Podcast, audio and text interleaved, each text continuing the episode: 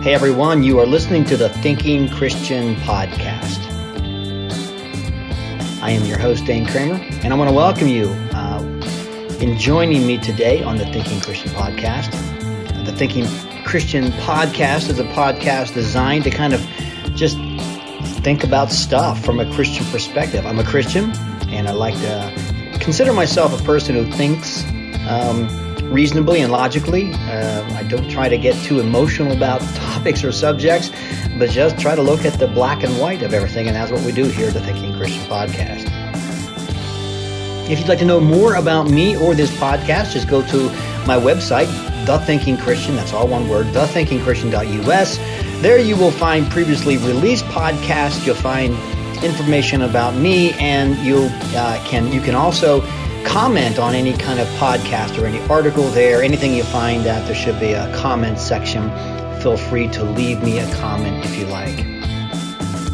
Okay, uh, let's get into today's episode. I want to talk about or kind of address the question, God wants me to be happy, right? You know, I, I hear this. I've heard it a lot. Um, and... It's I heard I heard it recently from someone and thought, oh, you know what, that's that would make a good topic to talk about. On the surface, it seems kind of reasonable, right? God wants me to be, wants me to be happy. I mean, what could God have against happiness? And so I thought, well, that might that might make a good topic just to kind of walk through a little bit and and just uh, take a look at to see what might be behind all of that. You know, it's interesting when I hear someone say or read someone post on Facebook or something like that, well, God wants me to be happy or God just wants you to be happy or something like that. Generally, it's it's said or it's posted or it's thought out loud when someone is engaged in some type of activity that might be questionable or they're indulging in something. And I suppose they want people to think that it's okay, or they, or other people want everybody to think this is okay. Uh, what, what's interesting is you don't often hear, well, God wants me to be happy, right? You don't hear that phrase when someone is maybe leaving for the mission field and is going to be gone for several years. They don't say, well, hey, God wants me to be happy, you know. Or when someone is writing a big check, maybe to uh, to feed the hungry, and they're, they themselves are not knowing how they're going to pay their own bills and get by, they don't say, "Well, hey, God wants me to be happy," you know. Uh, you don't typically hear that. Again, you hear it when someone is maybe indulging in something, or especially something questionable. And so, I, I suppose right off the bat, when I hear that, I question it. I question it because I just have this sense that someone is trying to convince me of something, and uh, I'm not so easily going down that path. Now, um, you know, I, I suppose a good argument could be made that God wants me to be happy just simply by looking at the world around me.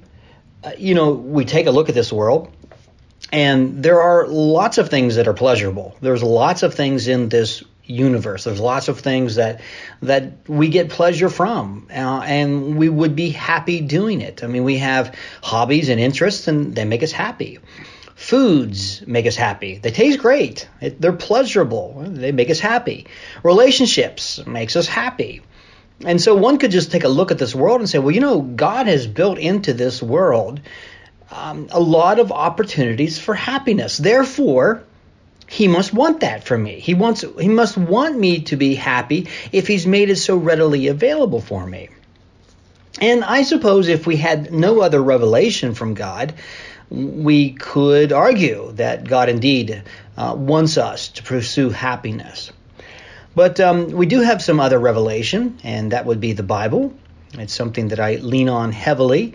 Uh, and if you're a Christian, I would assume that you at least hold it in a high regard like me. Um, and there there is information in the Bible about happiness. Now, and maybe it doesn't use the word happy, although in some translation it does. Um, and, and there's a section of Scripture that kind of just pops out of my, my mind when I think about happiness. It's uh, taken from the Sermon on the Mount, it's uh, and it's a section we call the Beatitudes. Uh, it's in Matthew chapter five, and it begins with verse uh, three and runs through verse eleven. Uh, you probably are familiar with some of the Beatitudes if you've read through the Bible at all. And they say things like, blessed are the poor in spirit, or blessed are those who mourn, blessed are the meek. And the word blessed is sometimes, kind of loosely, but not really inaccurately translated, happy. Happy is the person who's this. Happy is the person of that. So I, I would have to say that the Bible does speak about our happiness. But the question is, what does it say? Well, the Beatitudes, let's look at those for a, a second. I mean, that's where I, I just quoted from uh, Matthew chapter five, verse three. The very first one said, "Blessed are the poor in spirit, for theirs is the kingdom of heaven." Well, let's look at that for a moment. Blessed or, or happy. Happy is the person who is poor in spirit. What does that mean?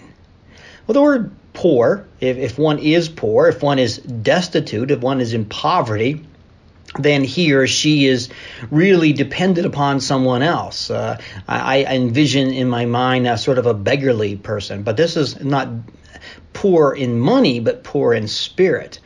Jesus said this, happy is the man who is poor in spirit.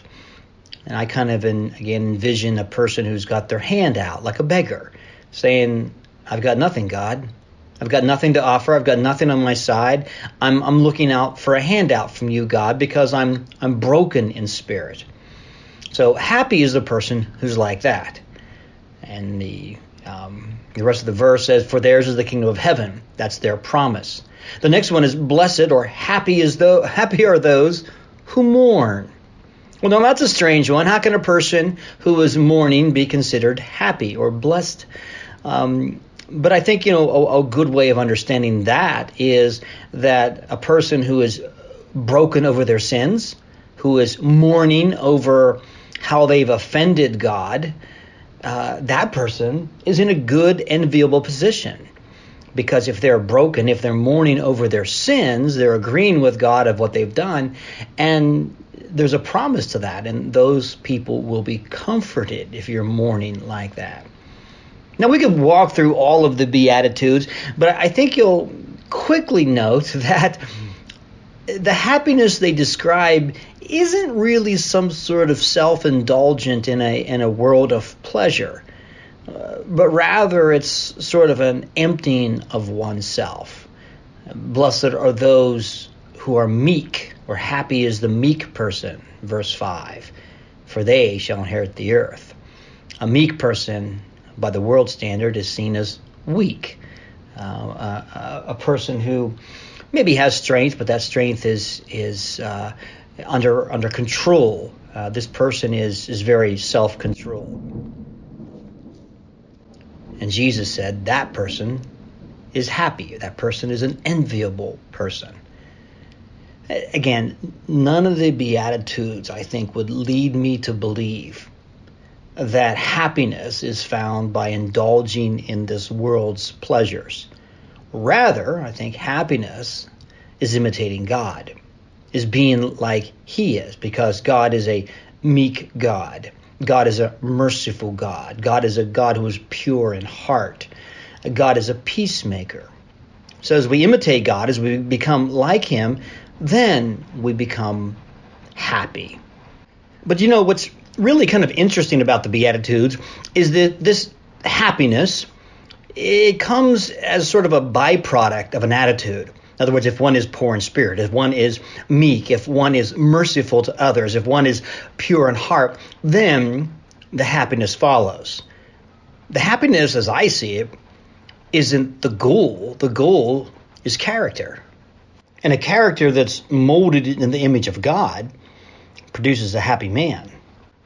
You know, not long ago, I heard someone say this to someone else. Um, a person was going through a divorce, and I don't know anything about the divorce. I don't know what was going on and so on and so forth. But they were going through this divorce, and a friend said, "We know you deserve to be happy." And I kind of caught myself thinking about that a little bit. You deserve to be happy. Interesting thought. And the question I have is, Is is that something we deserve? Do, do we deserve that? Is there some sort of Bill of Rights out there that tells us that our just deserts in this life are to be happy? And, and that's a guarantee that's coming our way. And if we're not happy, we really deserve to be happy. I think you would probably agree with me that there's nothing out there that guarantees it. There's nothing that says that we actually deserve that, and if we don't have it, it should be coming our way. Now, you might be thinking at this point, well, Dane's just an old stick in the mud. He doesn't he doesn't care about happiness. He doesn't care about my happiness, and and, and I don't at all. I mean, I mean, I, mean I, I do care about your happiness, but I don't feel that at all, is what I'm trying to say. That's that's not my that's not my feeling. I, what I'm trying to do is imitate God as much as I can in my life, and to be like Him, and and to produce godly values in my life. And I'm not really sure. I'm not. Let's put it this way. I'm not convinced that God's design for me is to be happy. I would think that what God, God's highest hope and His goal for me is that I be faithful, that I be faithful to Him, that I walk in holy ways, that I'm a, I become righteous, and, or, or that, that I, I follow Him in righteous ways. And if I do, I believe that will produce happiness. But happiness isn't the goal. I don't believe that God desires for us just to be happy. Or at least not in terms of happiness as we see it. Rather, I believe God desires for us to be faithful, to be people of faith. Now, I, I don't believe that God is against our happiness. I don't believe that He's really hoping and aiming for our displeasure, that God wants to see us miserable people. Not at all. Far from the truth. If that were truth, then we wouldn't have things like the Beatitudes, where it says, happy is the man, who happy is the person who's like this. I think God desires us to be happy. But the way He, the way He desires us to be happy is probably a little different than the way we desired. This world is, in fact, full of ways and things that can make us happy.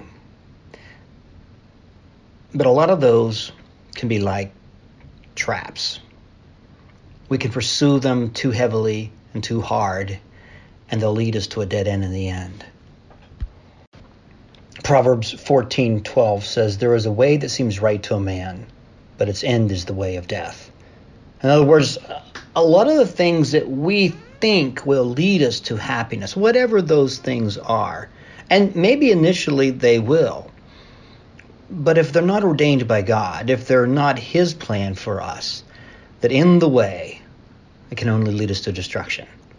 You know, I think the thing that really would make me the happiest is to know that I'm pleasing God. I mean, that would make me happy, is pleasing Him. That if I knew that God was pleased with my life, then I would be happy. And I guess I'm going to throw that out to you as well. How focused on pleasing God with your life are you? Is that something that is your focus, or is your focus on just simply making yourself happy? One of the Beatitudes, as it in the closing section of that section of the Beatitudes, is blessed are those who are persecuted for righteousness' sake. And that's kind of a strange one, because Jesus say, says that a man can be happy even under persecution. Why? Because in that, He's trying to please God. So I'm going to suggest to you that the way to really find happiness is to seek to please Him. And with that, I'm going to close. Thank you once again for joining me on the Thinking Christian Podcast. I hope to see you next time.